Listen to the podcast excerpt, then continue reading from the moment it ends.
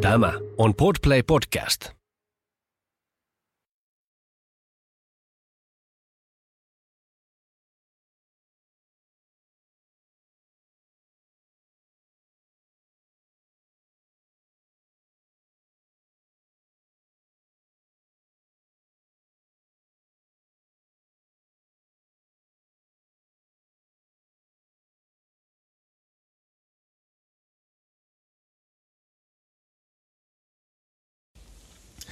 Tänään keskustelemme vauvan ruokinnasta, imetyksestä, korvikeruokinnasta. Niistä monista tavoista, millaisiksi vauvan ruokinta ensimmäisten viikkojen ja kuukausien aikana muodostuu. Siihen liittyy monenlaisia tunteita, usein haasteita, epätietoisuutta. Ja sivuamme jaksossa, joka oli meidän mielestä haastava äänittää.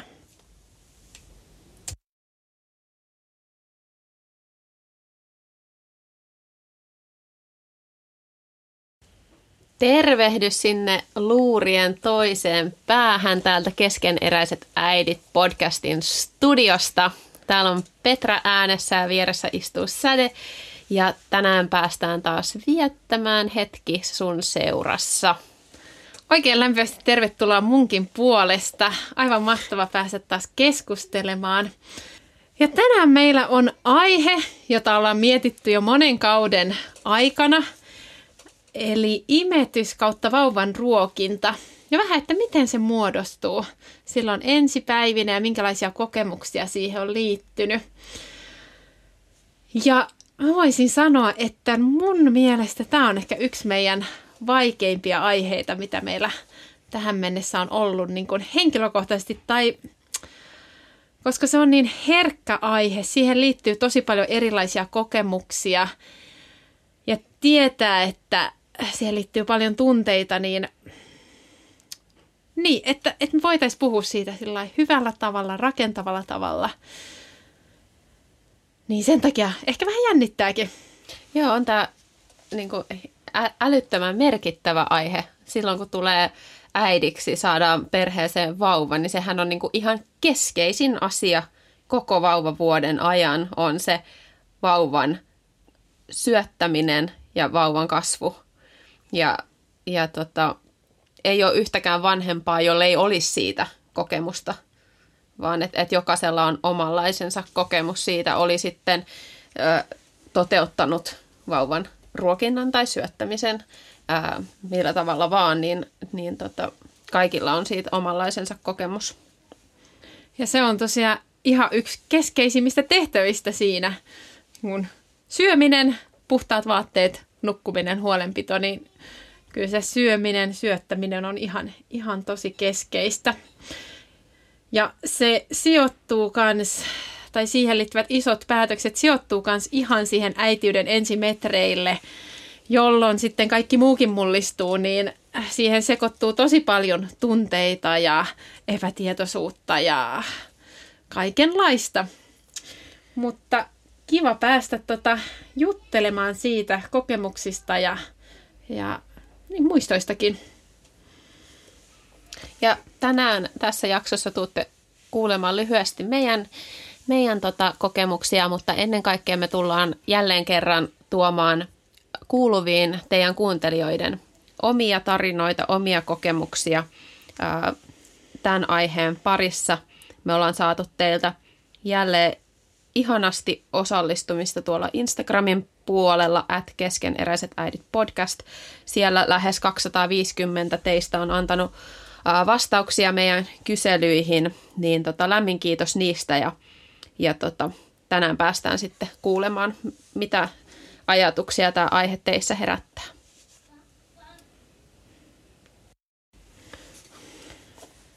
Tänään me tullaan puhumaan imetyksestä, korvikeruokinnasta, mm, niistä tunteista ja, ja sekä kielteisistä että myönteisistä, mitä siihen, siihen voi liittyä. Mä varmaan äh, en ole yksin tämän ajatuksen kanssa, että kyllä tähän hirveästi liittyy sellaista kahtiajakoa, että on niin kuin, äh, on imetys ja sitten on korvikeruokinta. Nämä on kaksi hyvin erillistä asiaa ää, toisista. Ja jossain määrin kyllä niihin liittyy sellainen ajatusmaailma, että se oma ää, vauvan ruokintakokemus on joko onnistunut tai epäonnistunut.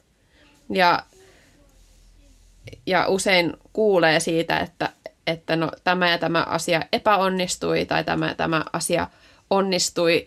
Ja kyllä se luo aika vahva mielikuvan siitä, että tämä on semmoinen niin keskeinen äitiyden suoritus.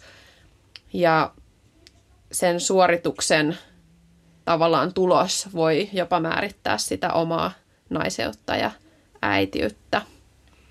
Ja tänään me koitetaan vähän kyseenalaistaa tätä ajatusta, että halutaan tuoda, tuoda erilaisia näkökulmia ja erityisesti sitä ajatusta, että se miten vauvansa on ruokkinut, niin se ei todellakaan määritä äitiyttä. Se on yksi säie elämän matossa ja siihen tulee tosi paljon kaikkea muutakin. Ja yksi niistä ei ole käänteen tekevä. Se me voidaan sanoa meistä molemmista, että me ollaan niin kuin, imetysmyönteisiä molemmat ja meillä on tosi positiivisia tunteita sitä kohtaan. Haasteitakin on ollut ja niin kuin omalla kohdalla ja läheisten. Ja taas me pohditaan tätä, nostetaan erilaisia näkökulmia esille, mutta nämäkään ei ole mitään totuuksia. Et oo vapaa ajattelemaan omalla tavallas myös näistä asioista. Mutta Petra, haluaisitko ensin kertoa sun muistoista, ajatuksista? Sulle tulee jo ihana hyvin huulille. Mua tota, rupesin myllyttää se, että kun mulla se ei ole niinku muistoa, vaan mulla tää on niinku tällä hetkellä ajankohtainen edelleen imetän. Hmm. Ja viimeisten kuuden vuoden aikana ei ole ollut montaa kuukautta, kun mä en olisi imettänyt, että on imettänyt paljon lähivuosina, ää, mitä mä en olisi välttämättä uskonut silloin joskus. Silloin kun mä odotin esikoista, niin musta tuntuu, että se imetys oli vähän semmoinen asia, että mä en kauheasti halunnut alku edes miettiä sitä. Se tuntui jotenkin vaikealta. Mulla oli ihan sama. Ei sitä ole odotusaikana jotenkin osannut kauheasti miettiä. Ja jotenkin kun näkikin äitiä imettämässä, niin enemmän tuli vähän semmoinen vaivaantunut olo ja jotenkin sellainen, että mun suhde mun rintoihin on ollut aina kuitenkin tavallaan se, että seksuaalinen, että ne on niinku, se on mun seksuaalisuuden alueen tärkeä seksuaalisuuden alueen tärkeä alue. Näistä ymmärrät, näillä alueilla. Tarkoitan.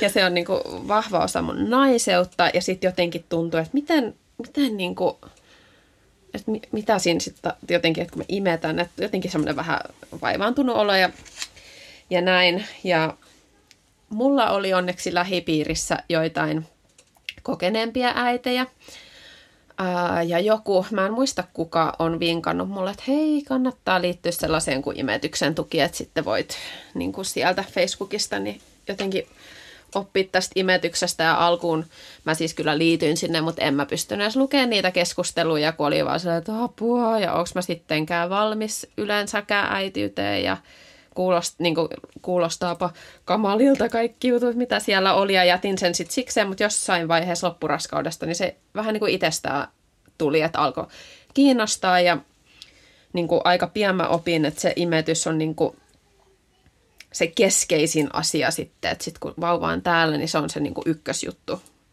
Ja sitä mä sitten rupesin tosi paljon opiskelemaan. Luin sieltä imetyksen tuen nettisivuilta kaikki heidän mahdolliset oppaat ja materiaalit ja – koko ajan kun oppi lisää, niin sitten oppi niin kuin, että mitä pitää vielä jotenkin tutkia. Ja mä katsoin YouTubesta jotain tällaisia First Latch-videoita, missä näytettiin vauvan ensiimetystä ja miten se tissi asetellaan sen suuhun ja miten niin kuin, voi kutitella nännillä vauvan suuta, että se avaa. Ja siis tällaisia kattelin sieltä.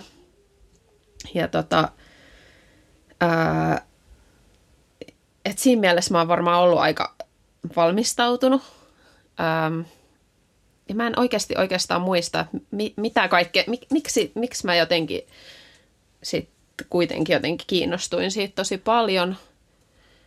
Siis mun täytyy kommentoida tähän, kun sä oot sellainen wow, niin nyt mä saan sellainen wow, niin kuin siis ihailevasti, koska mä en jotenkin osannut lukea, kiinnostua siitä etukäteen. Mä muistan, että perhevalmennuksessakin oli imetyksestä, mutta itsestä tuntuu jotenkin, että se on se synnytys, joka tulee eka. Ja että imetys tulee sen jälkeen. Niin se, joo, siis tosi hienoa, että, että luit. Ja se on itse asiassa ollut semmoinen, mitä mä oon jälkikäteen itse miettinyt, että on sanonut monille, jotka odottaa, että mä olisin ehkä toivonut, että mä olisin lukenut vähän enemmän, koska sitten, no mä kerron kohta meidän haasteista, mutta sitten kun mä haasteinen esiintymisen jälkeen aloin vasta lukea, niin se sitten vähän harmitti mm. kanssa kun mun esikoinen sitten syntyi, niin mulla on, mä oon ehkä kertonut sen täällä podcastissa, ja tämä nyt ei ole tarkoitettu sellaisena, että tässä mä nyt ylpeilen, vaan tämä oli mulle tosi sellainen itsetuntoa vahvistava kokemus siellä synnytyssalissa sitten, kun oli se ensi-imetys, joka muutoin on niin kuin mielessä semmoisena, että jännitti hartioita ja se pieni vauva siinä ja oli jotenkin tosi hankala olo, mutta se kätilö katsoi siitä sivusta ja sanoi, että ihanko saisit tehnyt tätä jo aikaisemmin, kun mä kutittelin nännillä huulta ja kaikkea, mutta ää, joo, että oli jotenkin tosi motivoitunut olo siihen ja mulla on onnekkaasti kaikki mennyt sit sillä tavalla hyvin, että ollaan niinku saatu se imuote treenattu siellä synnärillä ja maito on noussut tosi hyvin ja ollut siis ihan suihkutissit, että sitten on joutunut niinku niiden kanssa sit omat kikkailunsa tekemään, mutta et, et se on ollut yllättävän jotenkin, mä niinku yllätyin ihan täysin siitä, että se olikin niin ihanaa, koska se oli alussa semmoinen, että ajattelin, että uh, onko tämä vähän awkward ehkä sitten, mutta sitten se olikin aivan ihanaa ja sitten musta tuli se yksi, kaksi, mä imetän siellä sun täällä ja, ja tota, mun mies oli kans tosi imetysmyönteinen, että hänkin luki niitä kaikkia oppaita, niin se oli tosi kiva, mitä hän sitten tuki siinä. Ja kun mä olin baby bluesseissa tai jossain hormonimyrskyissä, niin sitten hän muisti, että hei nyt onkin, nyt on varmaan se tiheän imun kausi tai mitä niitä oli, että joo. Ja sitten oon imettänyt mun lapsia aika pitkään, mikä on myös sellainen asia, että mähän mä muistan, kun mun anoppi kysyi, kun mä olin raskana, että no, miten kauan sä oot ajatellut imettää? Ja mä sanoin, että no, varmaan sitten se kuusi kuukautta.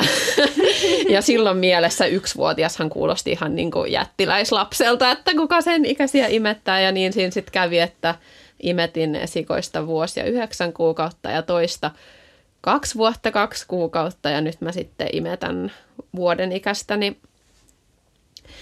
Tämä on yksi niistä mahtavista asioista äitiydessä, mikä voi muuttua aika paljon sitten, kun tulee äidiksi, että on ollut joku tietty ajatus ja sitten meneekin aika, aika ympäri.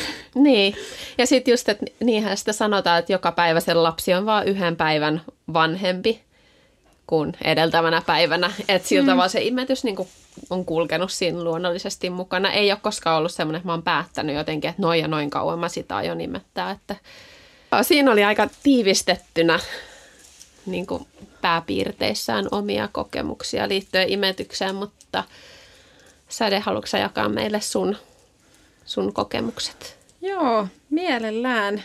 Ihana, ihana kuulla sun tarinaa. Tuntuu, että siinä on tosi kauniisti moni asia tapahtunut ja, ja mennyt. Meillä tosiaan alkuvaiheessa oli, oli ihan haasteita ää, isojakin, mistä on kyllä niin kuin semmoisia niin, vaikeitakin muistoja kyllä. Ähm, tosiaan mä en etukäteen ihan kauheasti ollut lukenut jotain, jotain juttuja, mutta, mutta en todellakaan mitenkään kauheasti. Ja sitten oikeastaan ihan alusta asti, niin sen imuotteen kanssa oli ongelmia. Ja kun mä lähdettiin sy- synnäriltäkin, niin ei se ollut ihan, tai että se oli vielä hakemista.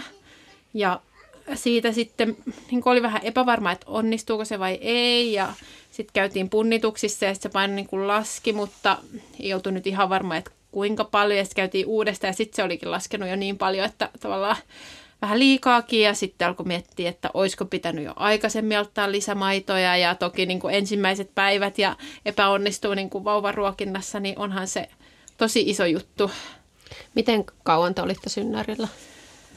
Oliko me kaksi vuorokautta, et Niin, että aika lyhyt hetki silleen Joo, kuitenkin lyhyt esikoisen kanssa. Joo, ja että sitten maito nousi täällä kotona ja ei senkaankaan oikein tiennyt, että mites nyt tässä. Ja joku, siis kyllä mä monen kanssa juttelin, öö, tuntuu, että semmoiset, joilla on ollut vähän samanlaisia haasteita, niin niiden kanssa juttelu oli tosi tärkeää, koska sieltä saa niitä vinkkejä ja jotenkin ajatusta, että hei, mikä tämä juttu on.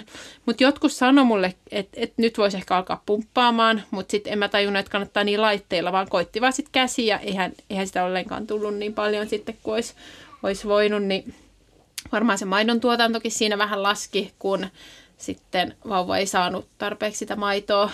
No sitten se todettiin se tilanne ja oli siinä niitä, ei ihan selkeitä hälytysmerkkejä, mutta jotain, että jos, jos olisi ollut niin kuin tosi tosi perillä, niin olisi ehkä aikaisemmin itse jo tajunnut, niin sitten sekin niin kuin jälkeenpäin on, on toki harmittanut, että miksi mä en tajunnut ja miettinyt, että no niin, nyt on pilannut lapsensa loppuelämän ja, ja niin, ne oli, oli tosi, tosi niin kuin haastavia aikoja. No sitten päätettiin sit alkaa antaa sitä lisämaitoa ja sitten alkoi se imetysote löytymään. Siinä vaiheessa mä toisin taas sen, niin kuin luin siitä ihokontaktijutusta enemmän ja että aah, niin kuin tämäkin on tämmöinen juttu ja, ja sitten niin alkoi sitä tekemään ja tavallaan luki kaiken mahdollisia, alkoi tekemään kaikkea mahdollista ja kaikki teet ja kaikki mahdollista, mitä nyt oli niin kuin käytössä. Ja sitten pikkuhiljaa se imetysote alkoi löytymään ää, ja paino lähti nousuun ja sitä saatiin vähennettyä sitä tota, lisämaitoa. Ja sitten jossain vaiheessa päästiin siitä kanssa niin kuin poiskin, mutta kyllä siinä oli, siis siinä oli vaiheita, joista mä jälkikäteen miettinyt, että, että on sitä ollut ehkä vähän niin kuin, jotenkin on ollut niin se ajatus, että no niin, nyt tämä tehdään, eikä ole ehkä kaikessa ajatellut edes aivan järkevästi, vaikka niin kuin etukäteen mä olin jopa ajatellut, että voi olla, että se imetys ei onnistu, koska, koska perheessä on ollut semmoisia niin kuin haasteita senkin kanssa, mutta, mutta sitten kuitenkin, kun oli tavallaan se ajatus, että kyllä me tästä voidaan niin kuin päästä eteenpäin, niin sitten sitä niin kuin tsemppasi justiin, että, että mulla oli kello soimassa yöllä, että mä pumppasin, oliko se kahden tunnin välein, jos lapsi nukkui ja, ja, ja niin kuin, joo, semmoista Kuulostaa raskaalta. Joo, joo mutta ei sitä siinä kohdassa tajunnut, niin kuin, niin kuin siinä tota, äidin uupumusjaksossa sanoi, niin ei sitä sitä omaa tilannetta ehkä ihan tajus silloin. Mutta siis kyllä siinä alkoi sitten tulee niitä onnistumisia, että se imuote alkoi löytyä, paino lähti nousuun. Sitten mä mittasin sitä painoa kotonakin ja äh, tosi niin kuin siis joka aamu mä aloin mittaa sitä painoa, koska tota, jotenkin oli sitä huolta niin paljon. Ja, ja, ja, mutta sitten toisaalta, kun se paino nousi, niin sitten tuli sitä luottua, että hei, tämä ehkä etenee tämä tilanne. Ja, tota, ja sitten jossain vaiheessa päästiin tosiaan niistä lisämaidoista. Sitten. Miten paljon sä koet, että te saitte tukea siihen imetykseen siellä synnärillä tai just jonkun imuotteen löytymiseen?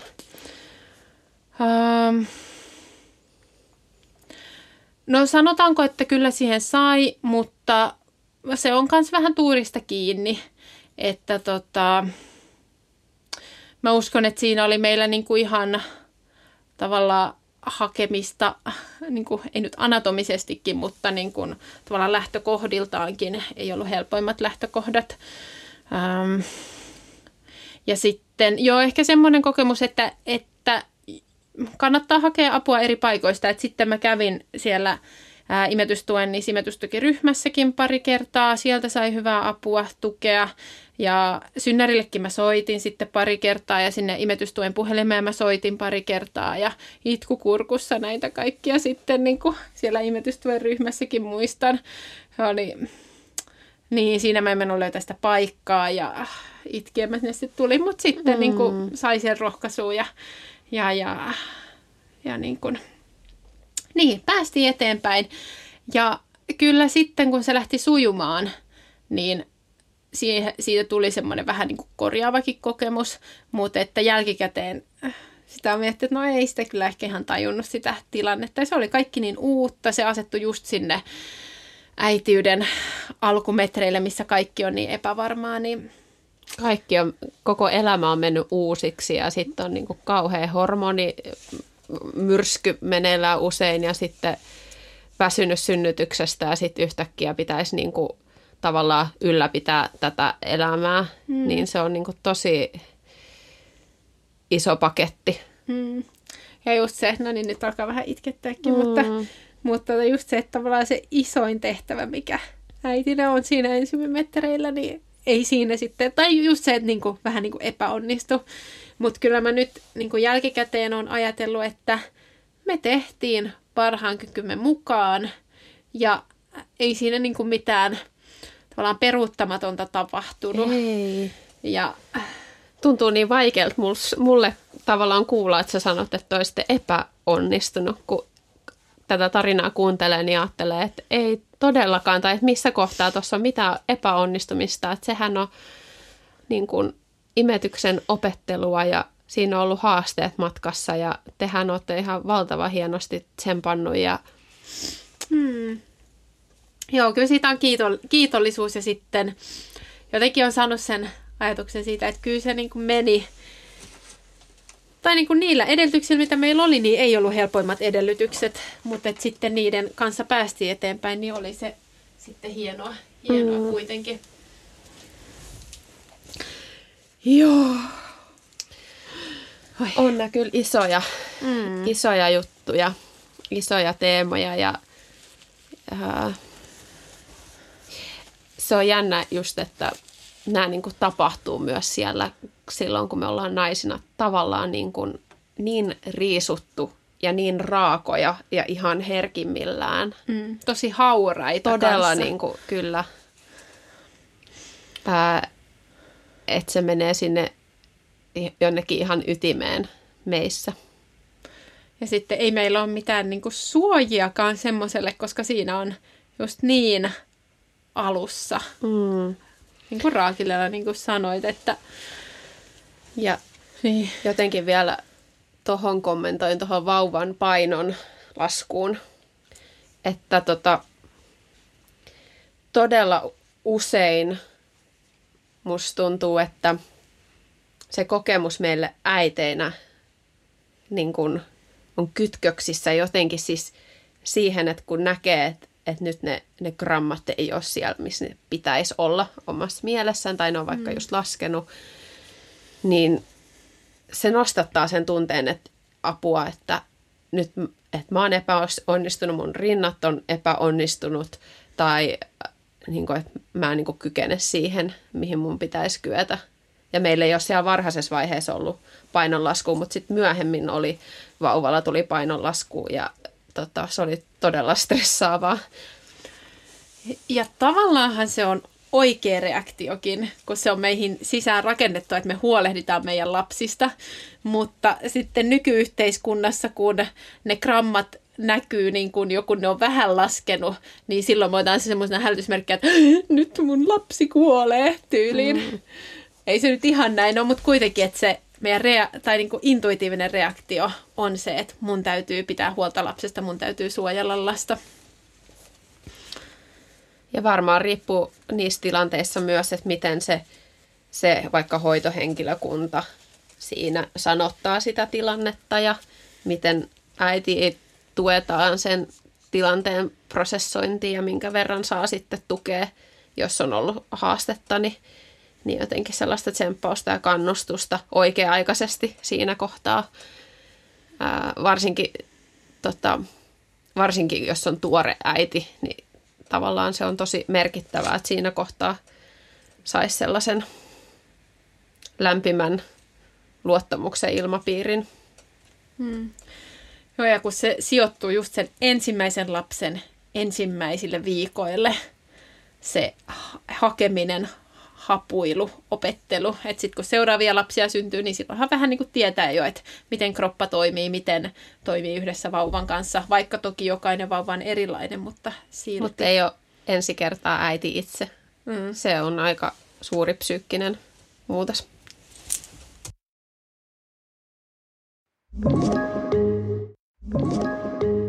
Me kysyttiin teiltä taas Instagramissa teidän kokemuksia vauvan ruokintaan liittyen ja lähes tosiaan lähes 250 teistä vastasi. Ja 76 prosenttia meidän vastaajista on kokenut haasteita vauvan ruokintaan liittyen. Eli voidaan kyllä sanoa, että haasteet on enemmän yleisiä kuin harvinaisia todella. Ja 77 prosenttia on kokenut kielteisiä tunteita liittyen vauvansa ruokkimiseen. Me kysyttiin teiltä, että millaisia henkisiä ja fyysisiä haasteita te olette kokenut liittyen vauvan ruokkimiseen ja liittyen imetykseen erityisemmin. Niin kaikkein yleisin haaste on ollut imetyskipu, ää, johtuen esimerkiksi rikkinäisistä nänneistä ää, ja erilaisista imuotteeseen liittyvistä haasteista, kuten että on sitten selvinnyt, että on ollut kirjakieli tai huulijänne. Sitten hyvin yleinen vastaus teiltä oli myös se, että, että on ollut aika yllättävää se, miten vauvan ruokinta on vaikuttanut omaan elämään. Ruokinnasta on tullut keskeisin asia päivissä ja öissä. Ja on tullut, tuntunut yllättävältä se, että äidin pitää olla jatkuvasti saatavilla ja että se imetys on todella sitovaa, varsinkin alussa pikkuvauvan kanssa. Ja moni kertoo, että on kokenut häpeää, häpeää jopa siitä, että on kokenut sen niin raskaana ja raivostuttavanakin – ja että siihen on voinut siihen sitovuuteen liittyä sitten ahdistuneisuutta, kiukkua, epäreiluuden kokemusta suhteessa vaikka kumppaniin. Muita fyysisiä haasteita ja henkisiä haasteita on ollut imetyksen vaikutukset kehoon, jano, nälän tunne, heikotus, tunne kuihtumisesta tai voimakas laihtuminen. tiheä imu- ja imetysmaratonit öisinkin on yllättänyt. Maidon nousun nousuun liittyvät asiat on yllättänyt. Pelot maidon riittämisestä, suihkutissit ja suihkutissihoito, maidon pakkautuminen rintoihin, kehon jumittuminen imettämisestä, rintaraivarit, rintalakkoilu ja vauvan asentorajoittuneisuus, esimerkiksi vain makuulta imettäminen, mikä on sitonut äidin ja vauvan kotiin, jatkuvat yöheräilyt, jälkisupistukset alussa liittyen imetykseen, rintakumin käyttäminen, matalan rinnanpään vaikutus imetykseen, kielteiset asenteet imetystä kohtaan, vauvan vatsavaivat ja runsas pulauttelu, tuen saamisen vaikeus, ristiriitaiset ohjeet ja erimielisyydet muun muassa hoitohenkilökunnan tai neuvolan kanssa, yleinen neuvottomuus, riittämättömyys ja epävarmuus – yllättänyt, että vauva ei välttämättä suostu lainkaan juomaan tuttipullosta. Hormonaalinen hikoilu, sammas, vauvan painon nousun liittyvä stressi, imetyksen tehostaminen ja itsensä epäily, riitänkö, riittääkö maito. Imetyksen koetun epäonnistumisen vaikutus omaan mielialaan ja kokemukseen omasta äitiydestä ja naiseudesta – nämä on aika tavanomaisia haasteita, nämä mitkä mä listasin, mutta sitten osa kertoo tällaisista ehkä niin kuin ekstra haasteista, mitä on voinut liittyä muun muassa vai, vauvan keskosuuteen tai vaikean, sy, vaikean synnytykseen, sairauteen, sektioon.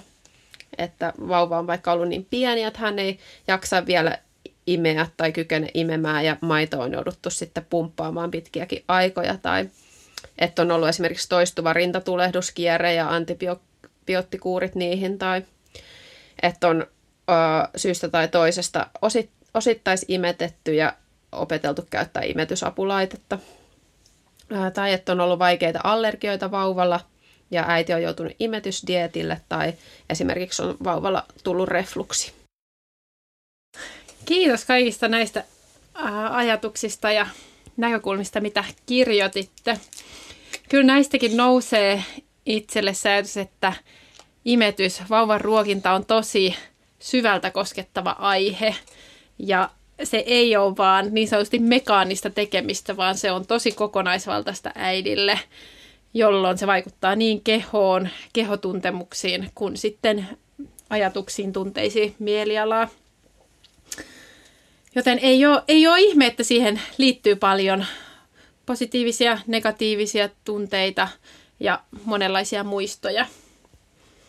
Vielä, mikä on yllättänyt teidät positiivisesti imetykseen liittyen, niin ää, mun mielestä tämä on niinku tavallaan todella ää, tietyllä tavalla hauska ja myös niin hirveän rohkaiseva asia, että positiivisesti on yllättänyt. Tämä oli niin ihan hands down. Kaikkeista eniten vastauksissa tuli se, että loppujen lopuksi imetys on ollut ihanan helppoa, nopeaa, vaivatonta ja edullista.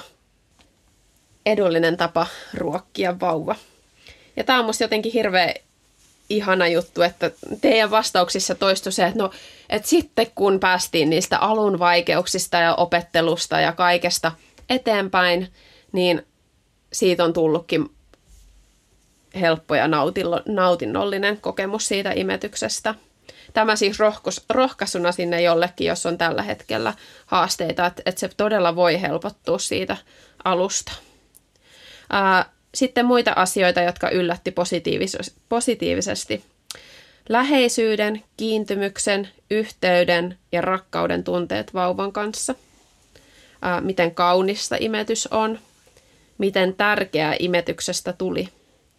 Imetyksen valtavat terveydelliset hyödyt. Äidin maito on silkkaa kultaa. Kumppanin imetysmyönteisyys ja tuki. Onnistumisen kokemukset.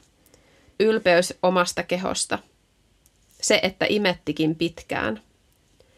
Ää, miten suloista on vauvan tavat, ilmeet ynnä muuta rinnalla ollessa. Ja voimakkaat hyvän olon tunteet imettäessä. Aika ihana listaus. Hmm, kyllä imetys sitten, kun se etenee ja siis sujuu, niin kyllä se voi olla tosi ihana, ihana asia miten, siis mitä vauvan ruokinta toki ihan missä muodossa tahansa voi olla ihana, ihana yhdistävä hetki.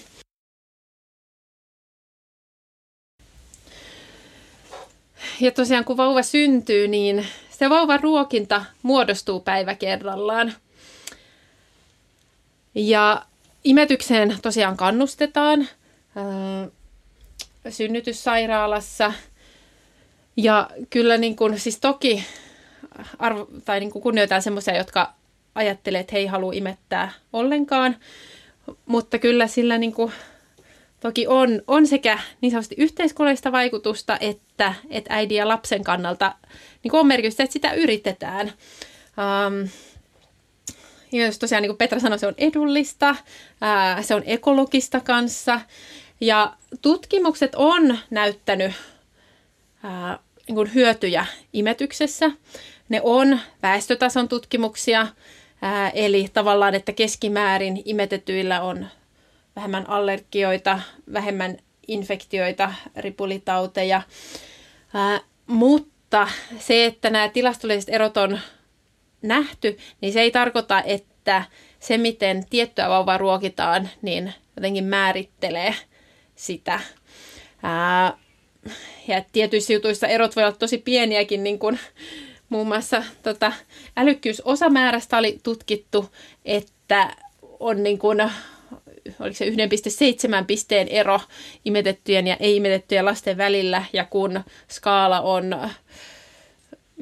no, keskiarvo on 100 ja siitä mennään 130 ja alaspäin 50, niin se, että on parin pisteen ero, vaikka se olisi merkittävä niin kuin, ää, tai todellinen, niin sillä ei käytännössä ole mitään merkitystä, että ne erot siinä mielessä on pieniä.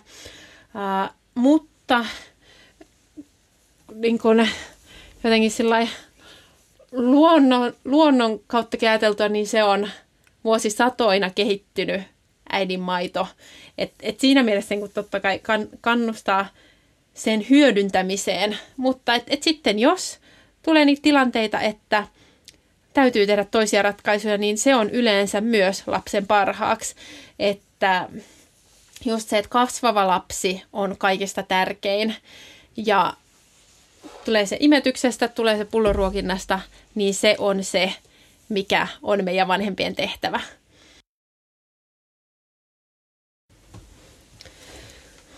Vauvaahan voi ruokkia myös tosiaan muillakin tavoilla kuin rinnoilla.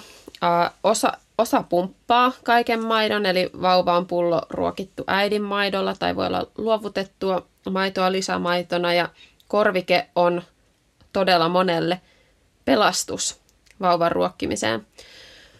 Siihen liittyy aika paljon mun mielestä kielteisiä ää, mielikuvia ja ehkä äitin, joka antaa korviketta, niin voidaan yhdistää ajatuksia, että äiti ei vaan ole yrittänyt tarpeeksi, että hän ei jotenkin ole nyt saanut vaan imetystä onnistumaan.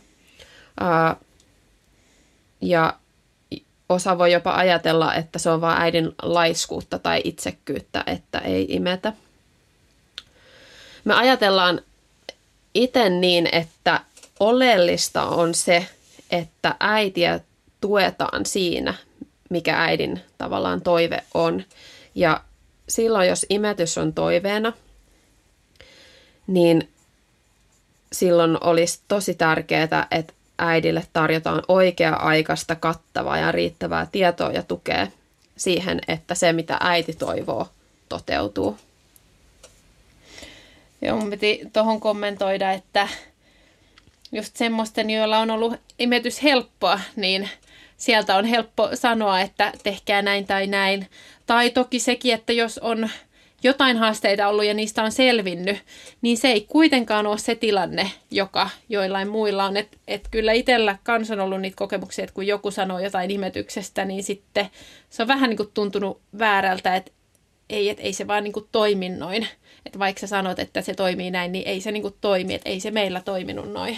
Niin kuin aika monessakin asiassa, van... tämä on niin kuin se ensimmäinen vanhemmuuden juttu, missä tulee just tämä, että kaikkien tilanteet on tosi erilaisia. Vaikka olisi jotain samankaltaistakin haastetta, niin siellä on kuitenkin monta muuta tekijää, jotka on tosi, tosi eri tavalla.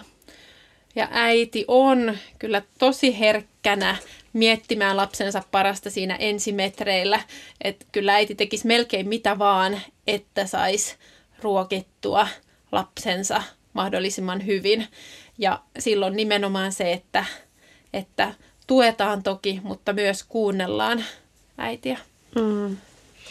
Yksi iso syy sille, että, että voidaan päättää, että annetaan korviketta, jos vaikka toiveena olisi ollut imettää, on se, että aina maito ei riitä. Toki tässä vaiheessa me halutaan muistuttaa, että se, että vauva vaikka itkunen tai tiheästi rinnalla, niin se ei ole varsinaisesti vielä merkki siitä maidon riittävyydestä. Eli jos joku kuuntelee, on ehkä huolta siitä, että riittääkö oma maito, niin maidon riittämisen merkkejä on painon nousu, pissaaminen, kakkaaminen, vauvan virkeys ja imetyksen sujuminen.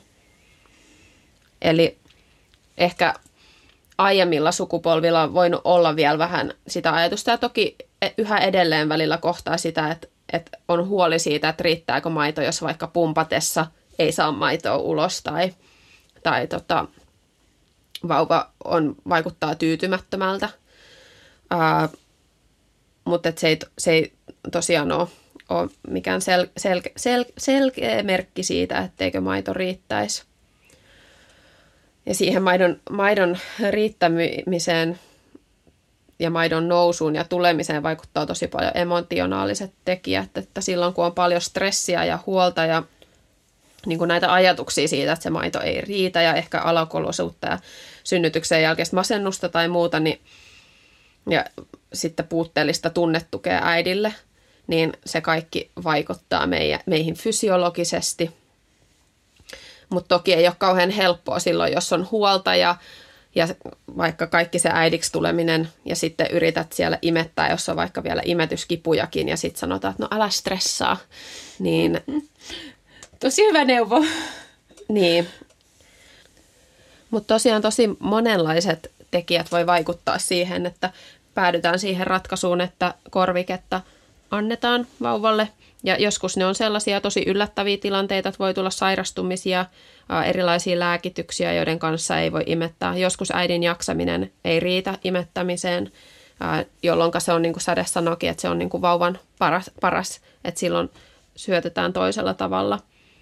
Ja toisaalta niin kuin ihan yhtä lailla voi yksinkertaisesti olla niin, että äiti ei halua imettää ja se on tavallaan ihan yhtä sallittu syy sille, että antaa korviketta. Että se ei ole niin kuin mikään asia, mitä tarvitsisi tuolla selitellä kaikille. Että jos antaa korviketta, että sille tarvii yleensäkin olla sellainen suuri selitys muille ulkopuolisille ihmisille. Imettäminen tai ru- pulloruokinta on niin näkyvä asia, niin sitten, että vaikka se on meidän henkilökohtainen asia, niin silti se on vähän niin kuin julkinen, koska se nähdään. Ja sen takia ehkä sen itsekin ottaa helposti semmoisena, että nyt muut katsoo, miten me tehdään.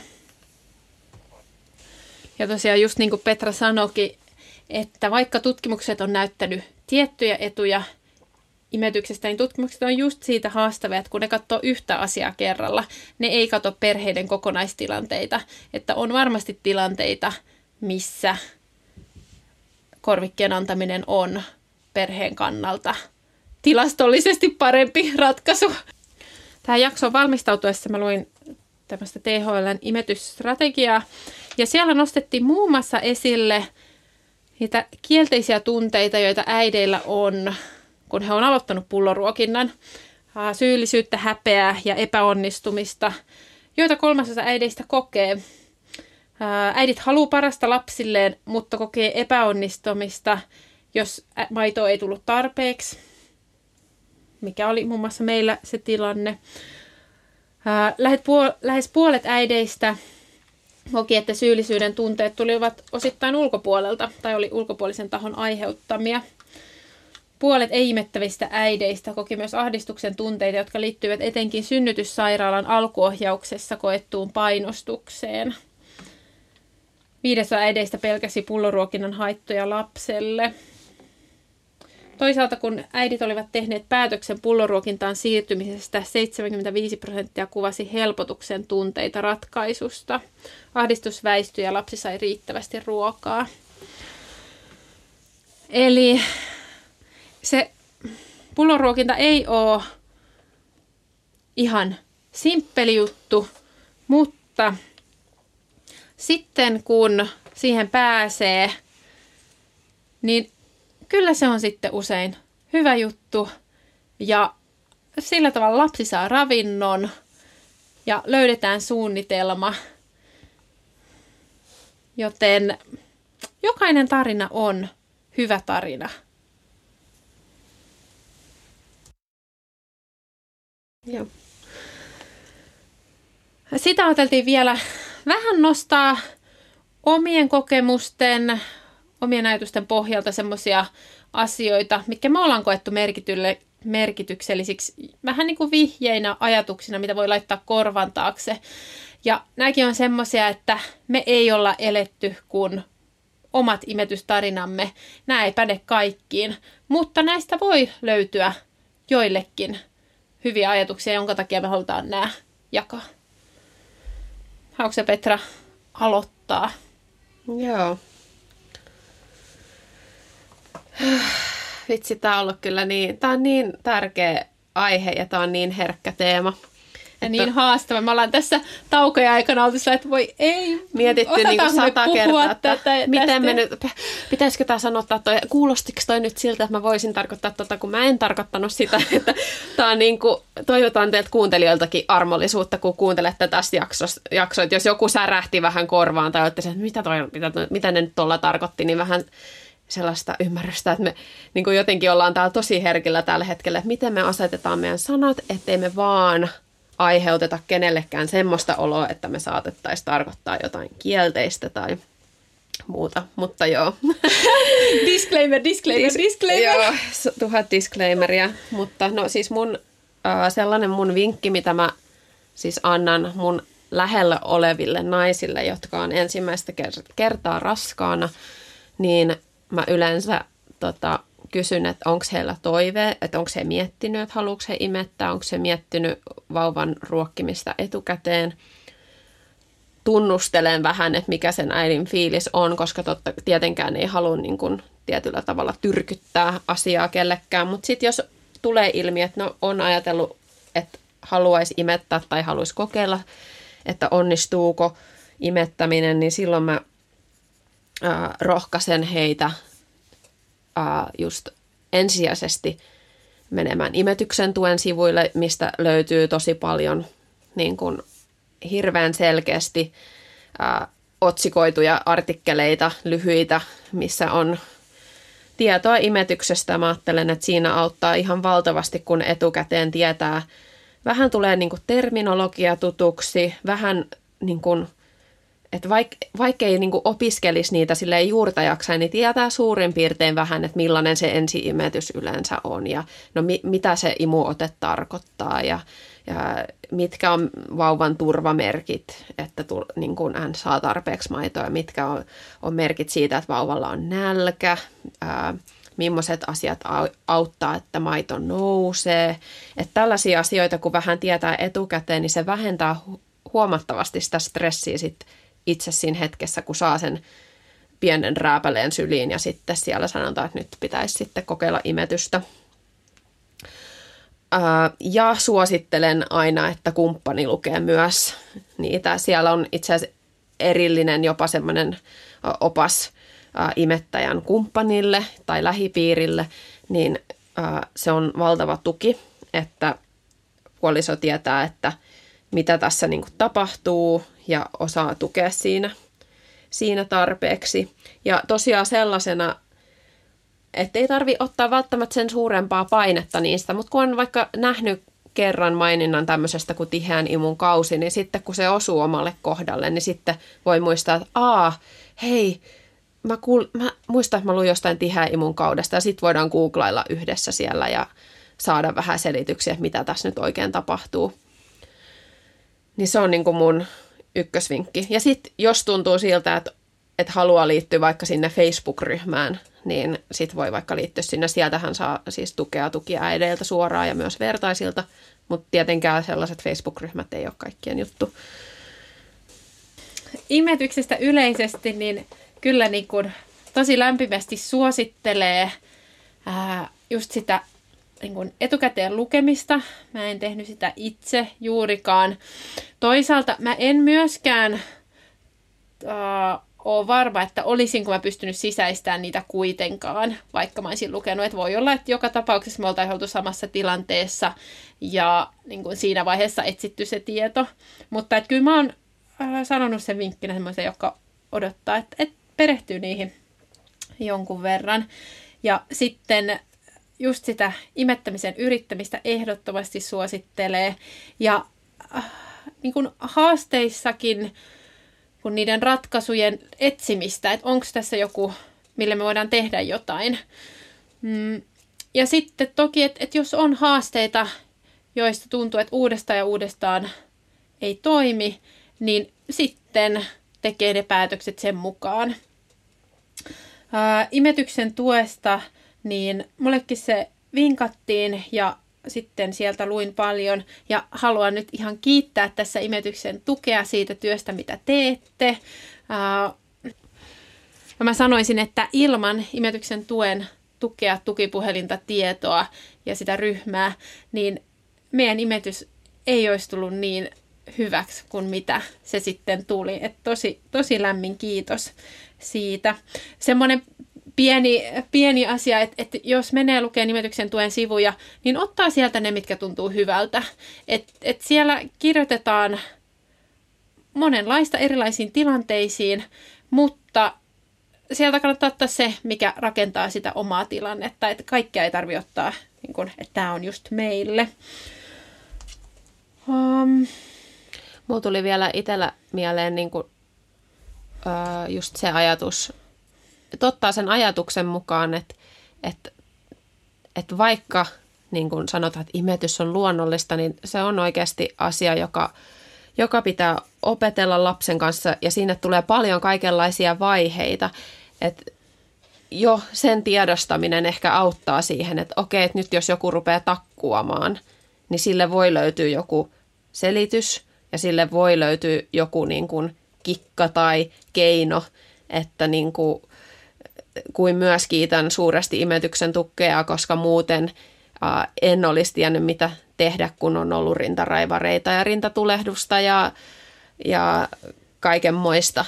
Mutta sitten kun sieltä luki ja tavallaan saa selityksen, että aha okei, tässä on jostain tällaisesta kyse, niin se vaikuttaa hirveästi siihen sisäiseen kokemukseen äitinä, että saa semmoista niin kuin, tukea siinä, että tässä ei nyt ole, että tämä on niin kuin, tavallinen haaste ja näitä ja näitä juttuja voidaan lähteä kokeilemaan.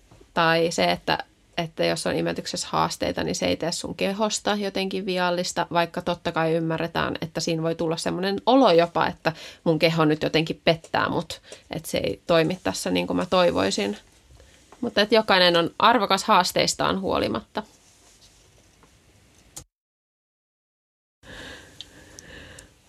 Huhhuh. Täytyy sanoa, että niin kuin mä tässä alussa sanoin, niin yksi ehkä meidän haastavimmista jaksoista. Ja me toivotaan, että me voidaan puhua semmoista rohkaisua, armollisuutta sekä teille, joilla on imetys- ja vauvaruokintakokemuksia ja niille, jotka odottaa sitä. Se on tosi syvällinen, syvältä koskettava asia. Ja halutaan kannustaa imettämiseen – mutta myös tekemään ne ratkaisut, mitkä tarvitaan silloin ensi viikkoina, ensi kuukausina, koska on paljon tilanteita, joissa erilaisia ratkaisuja tarvitaan. Kyllä, hei. Nyt on tämä jakso purkissa. Ei olla vähän aikaa otettu niin monta taukoa äänittämisen aikana, mutta joo, tärkeä aihe, niin ei se ole niin kauhean suuri ihme että vähän jännittää jutella tästä. Hmm. Ja iso kiitos sulle, että kuuntelit. Tosi mielellään laittakaa viestiä, jos tämä kosketti. Saa laittaa myös viestiä, jos joku herätti semmoisen niin kuin ihmetyksen, jonkun haastavan ajatuksenkin tai haastavan tunteen. Ja jos tämä oli sun mielestä hyvä jakso, niin jaa ihmeessä semmoisille, jotka odottaa tai semmoisille, joilla ehkä on ollut imetyksen kanssa haasteita, koska me halutaan olla levittämässä positiivista tunnelmaa äitiyteen. Hei, oikein hyvää viikkoa sinne sulle ja ensi viikolla kuullaan taas uuden aiheen parissa. Oikein hyvää viikkoa. Moikka! Moi moi!